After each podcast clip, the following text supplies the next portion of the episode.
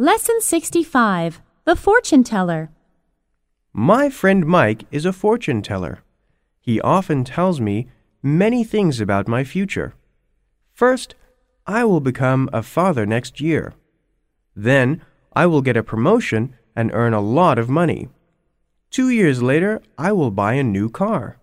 Soon after that, I will be able to afford a new house. I'm not superstitious, but I hope he's right